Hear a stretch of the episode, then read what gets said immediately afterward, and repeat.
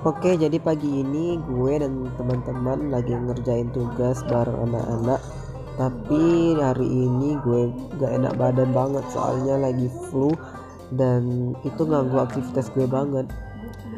Jadi aktivitas gue hari ini cuma tidur, tidur dan tidur aja sih.